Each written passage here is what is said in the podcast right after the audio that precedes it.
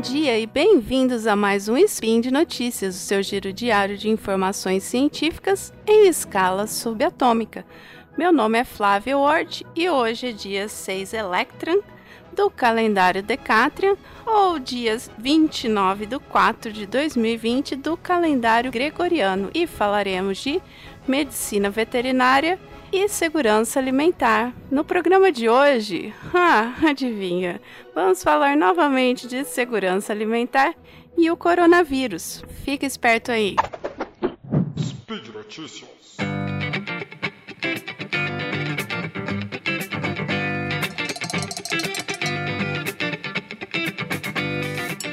Bom, como vocês já escutaram desde a introdução no meu SPIN 791 sobre segurança alimentar e o conceito de segurança alimentar, que pedia, que lá nele né, é, fala bem especificamente de situações de guerra e conflitos que, que a segurança alimentar fica, é, fica muito fragilizada, né? fica insegura realmente.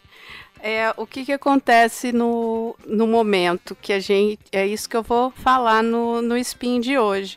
Lembrando também que no SPIN 844 sobre segurança alimentar e o coronavírus especificamente, né? Essa, os hábitos que a gente tem, as, essas interrelações na produção de alimentos, na, na, nas criações, inclusive gerando aí problemas, né, mutações, interações novas que a gente não tinha anteriormente. Então aí colocando a saúde e a segurança alimentar em risco. Bom, é mais uma atualização do, do que está acontecendo no momento.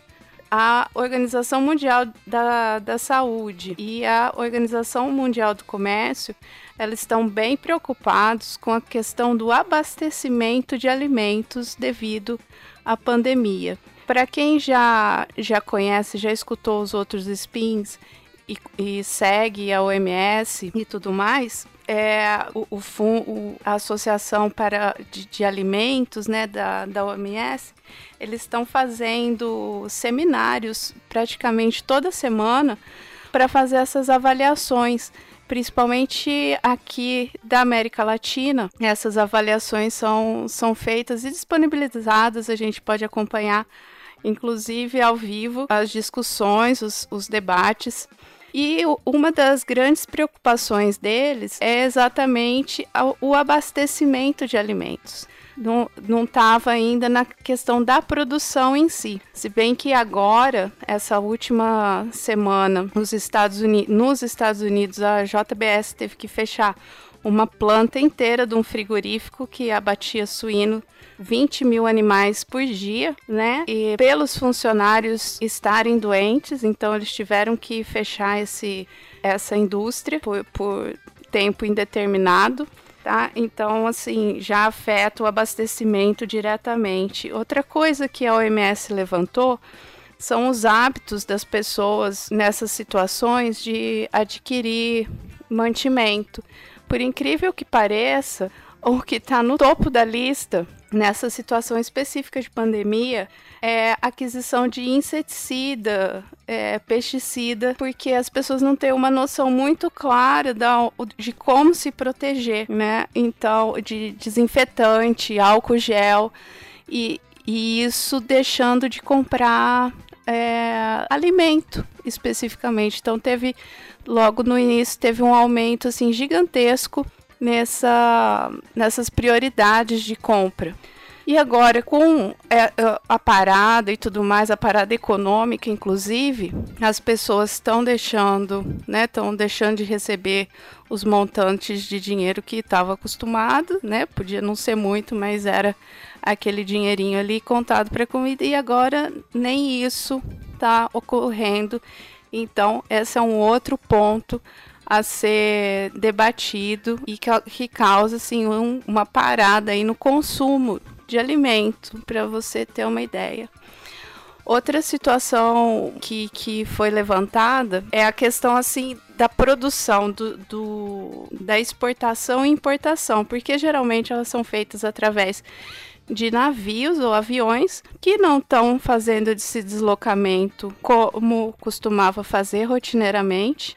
Para que seja feito né, todos os procedimentos é, necessários para embarque e desembarque dessa, desse material, né, dessa comida, os procedimentos de desinfecção e, e, e do, dos próprios trabalhadores que estão fazendo esses abastecimentos é uma rotina muito maior, que demora muito mais tempo. E aí, em, relação a produtos perecíveis, por exemplo, você pode acabar perdendo ah, algumas cargas de produto. Demora muito mais, então não está tendo essa logística de ir e vir muito mais rápido. Outro ponto, agora nessa última semana, que fez todo mundo levantar as antenas em relação a isso, foi a queda do valor do petróleo, assim, uma queda, né, caiu de boca no chão. E com isso, países, por exemplo, como Angola, que depende muito do, do dinheiro do petróleo, é, não está tendo essa entrada de dinheiro no país. E isso aí afeta grandemente a economia e causando aí outros problemas econômicos que vão de encontro com a aquisição de alimento, né? É, a gente já vê aqui, por exemplo, eu moro num município, no estado, né, praticamente, que é voltado para a agropecuária, e a, a compra de, de, de, produtos de consumo dos pequenos produtores caiu bastante. Né? As pessoas estão comprando, estão armazenando, só que não tem aquela rotina constante, aquele fluxo que os produtores costumavam ter e alguns deles, os menorzinhos, já estão sentindo bastante essa essa parada devido ao coronavírus. E a preocupação assim imensa na questão da saúde desses produtores rurais também. Imagina se eles que estão produzindo o nosso alimento vão ficando doentes e, e, e, não conseguem né, fazer o abastecimento da comida, é aquela história lá, o campo abastece a cidade, né?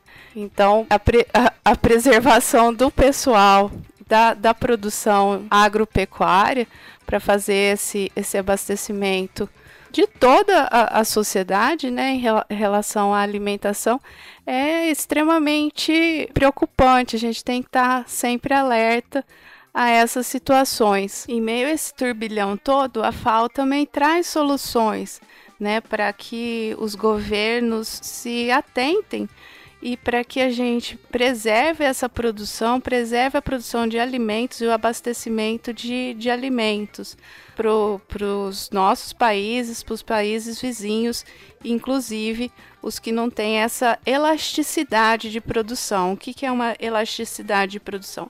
O Brasil tem a pecuária, produz bovino, suíno, aves, tem, tem a produção da, da, da parte agrícola toda, né? Milho, soja, algodão, é, arroz, feijão, frutas. Tem países que não têm essa elasticidade toda de produção, que produz uma coisa lá e depende extremamente daquele produto.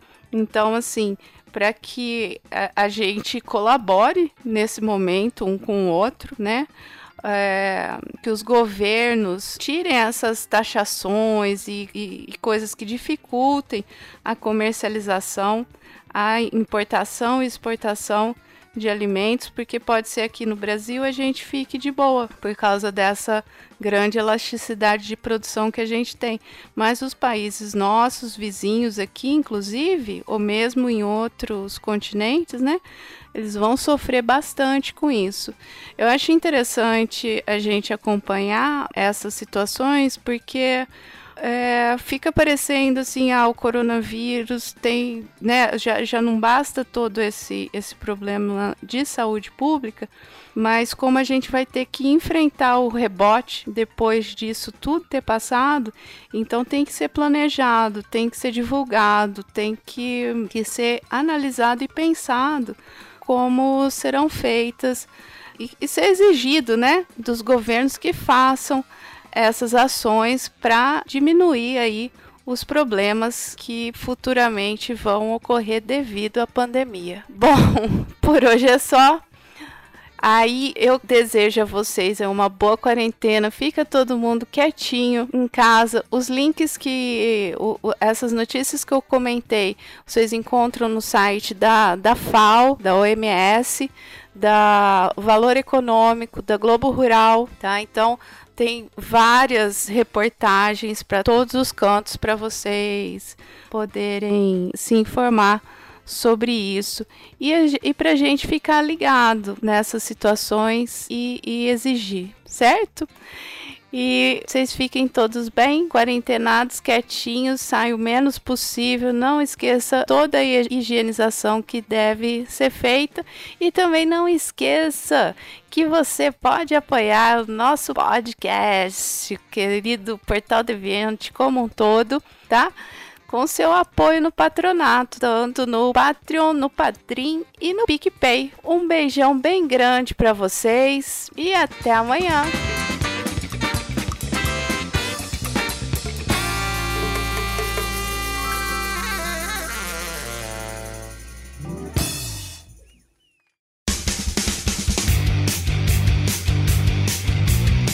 Cortes, edição de podcast.